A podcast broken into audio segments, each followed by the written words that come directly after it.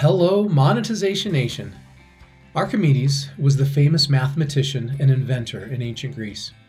He said, Give me a lever long enough and a fulcrum on which to place it, and I shall move the world. In today's episode, we're going to learn how to use leverage or levers to move our ventures right after this intro. Tectonic shifts are constantly transforming the earth and business causing destruction and huge growth opportunities.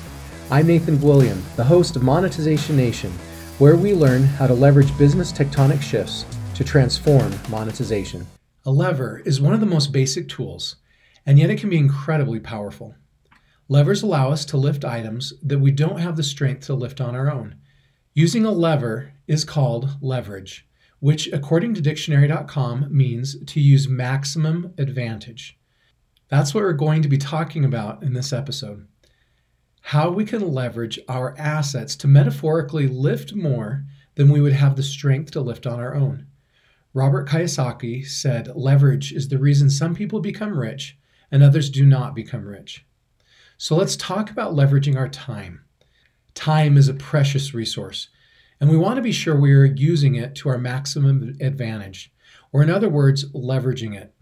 That means we need to spend our time doing the things that will reward us with the returns that matter most.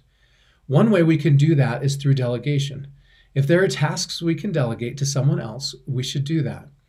This will require us to have other assets like an effective team and money to pay them. Another way to leverage our time is to leverage unexpected extra time.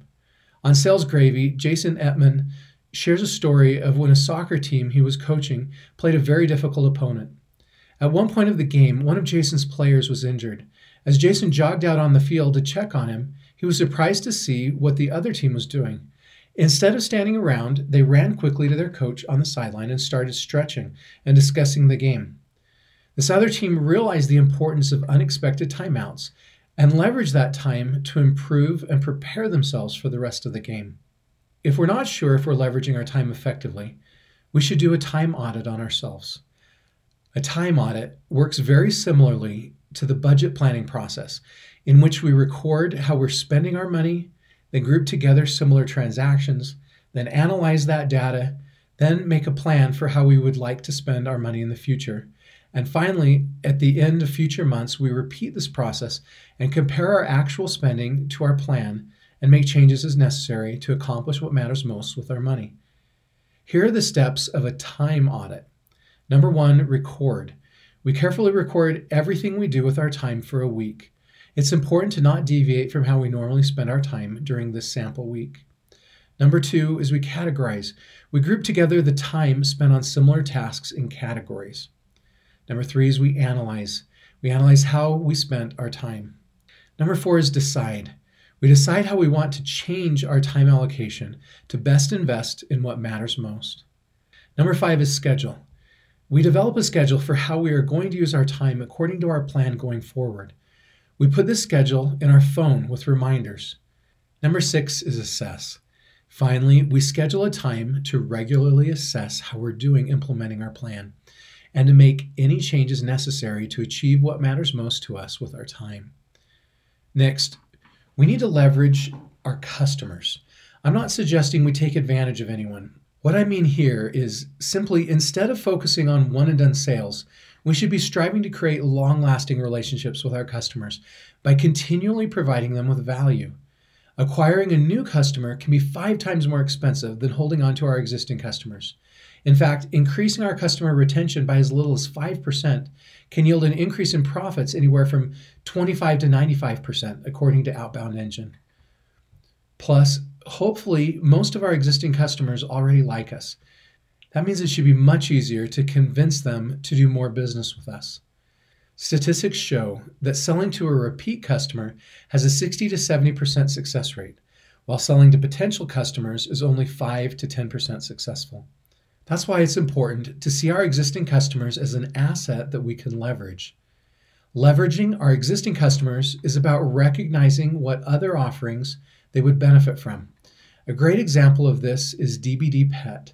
This company is a one stop shop for exotic animals, but it didn't begin that way. It began with just one bearded dragon in a garage and expanded into more exotic animal breeding from there. That was when the company began to recognize how difficult it was for their customers to obtain all the tools and food they needed to meet their pets' needs. DBD Pet didn't stop there in offering their customers value. They realized there wasn't a lot of information on how to care for the pets they were selling. They became experts on the care of many different animals, and they share their information for free on their social media channels. This free offering provides great value to their customers and attracts potential customers to their brand. Ultimately, DBD Pet has done a great job leveraging their customers to increase the co- company's offerings and improve customer loyalty. Another way we can leverage our customers is by sharing their success stories, testimonials, and incentivizing them to refer us to their friends and family. Short videos are usually the most effective way to leverage these success stories and testimonials. Consumers are turning more and more to trusted sources for advice on where to buy. Past customers are some of the most trusted sources for new customers. This is why leveraging our customers can be invaluable in gaining new customers. When we experience great successes and achievements, we should be leveraging those experiences to gain more business opportunities. Potential customers are more likely to trust that we can give them what they want if we can show that we've done it before. For example, my first business was Adoption.com. Once I had that success, I leveraged it to gain my first consulting client. The success I helped that client achieve added to my Adoption.com leverage and helped me gain more clients and investors. Here's another example of leverage related to my consulting work in Brazil. I know Brazil and the Portuguese language well thanks to my two year mission there. When I went back to finish my college degree, one of the deans of the business school recruited me to serve as the president of a nonprofit foundation started by David Neeleman. David's the founder of Azul, a Brazilian airline, uh, along with JetBlue. David got to know my work through that nonprofit, my knowledge of Brazil and the Portuguese language from my mission, alongside David Neeleman seeing my work running his foundation during my schooling, gave me leverage. That's why when David started Azul, he recruited me to help him develop and implement digital strategy. I was told Azul became the fastest growing airline while I was there. Carlos Martins is a billionaire in Brazil. He saw the success we had at Azul, much more leverage, which resulted in him hiring me to help him grow three of his ventures in Brazil. Notice how the successes at each level gives leverage that helps us advance to the next level. We can leverage our successes by sharing testimonials and success stories. Another way to leverage our successes is by sharing awards from credible sources.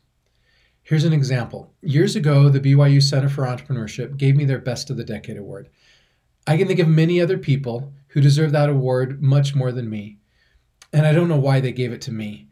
However, that sounds like a very impressive award, and I've been able to leverage that to help secure contracts with numerous other graduates of that school. We just have to be careful to not share the stories in ways that sound too arrogant, just like I probably sounded really arrogant sharing that story. Sorry. Just trying to give an example of a principle. Richie Norton, the author of The Power of Starting Something Stupid, said, When we leverage, we aggregate and organize existing resources to achieve success. As I've shared before, there are tectonic shifts occurring all over the business world, and they're going to run their course and change things up whether we leverage them or not. The businesses that are quickly and effectively leveraging tectonic shifts are likely the ones that are going to jump ahead of their competitors and come out on top. Leveraging tectonic shifts is all about being willing to change the way we do business to match the changing opportunities. It doesn't matter how big or how well established or how dominant we are. If we keep doing the same things we've always done, our competitors will leverage the tectonic shifts, and the tectonic shifts will have the power to bury us. We will become stagnant and stale without them. Instead, we need to recognize the tectonic shifts occurring and leverage them by changing the way we do business. A good example of this is the wine library run by Gary Vaynerchuk. I personally don't drink myself, but this is a great entrepreneurship example. In the late 90s, Gary recognized the tectonic shift the internet was creating. His father owned a simple local liquor store, Shoppers Discount Liquors. Gary moved his father's liquor store onto the internet making it one of the first online stores for alcohol.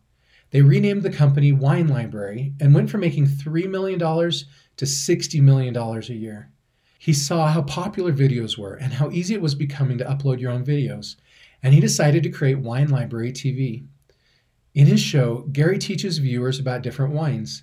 This idea wasn't something many were doing at the time, and his show became very popular. It was highly effective because it was a form of advertising that consumers were actively seeking because of the entertainment and knowledge it provided. The online TV show added greatly to the success of Wine Library. At Monetization Nation, we're coming together as fellow entrepreneurs to identify tectonic shifts and find ways to leverage them together to our advantage. If you'd like to join with us in this quest, visit our Facebook page to find fellow digital monetizers who are striving to achieve monetization goals they've never achieved before or follow our podcast to hear from real business leaders as they share with us the lessons they've learned from their successes and failures. Here's some of the top monetization secrets that stood out to me from today's episode. Number one, we should leverage our time by performing an audit, helping to ensure we're maximizing the precious time we have. Number two, we should leverage our customers by offering products and services that will result in repeat customers, incentivizing referrals, and sharing customer success stories and testimonials. Number three, we should leverage our successes by sharing our stories of success or our awards won, hopefully in a manner that doesn't feel arrogant. Number four, we should leverage tectonic shifts by changing the way we do business to fit the new shifts occurring. Did you like today's episode? Then please do the following to get more great monetization content. Number one, you can get a free monetization assessment of your business at monetizationnation.com forward slash assessment. Number two, please subscribe to the Monetization e-magazine at monetizationnation.com forward slash e-magazine. Number three, subscribe to the Monetization Nation YouTube channel. Number four, subscribe to the Monetization Nation podcast. And number five, follow Monetization Nation on Instagram. If we desire monetization we have never before achieved, we must leverage strategies we have never before implemented. I challenge each of us to pick one thing that has resonated with us from today's episode and schedule a time this week to implement it to help achieve our monetization goals. What assets do you leverage or hope to leverage in the future? Please join our private Monetization Nation Facebook group and share your insights with other digital monetizers. Thanks for watching or listening. I hope you have a fabulous day. Do you want to become a better digital monetizer?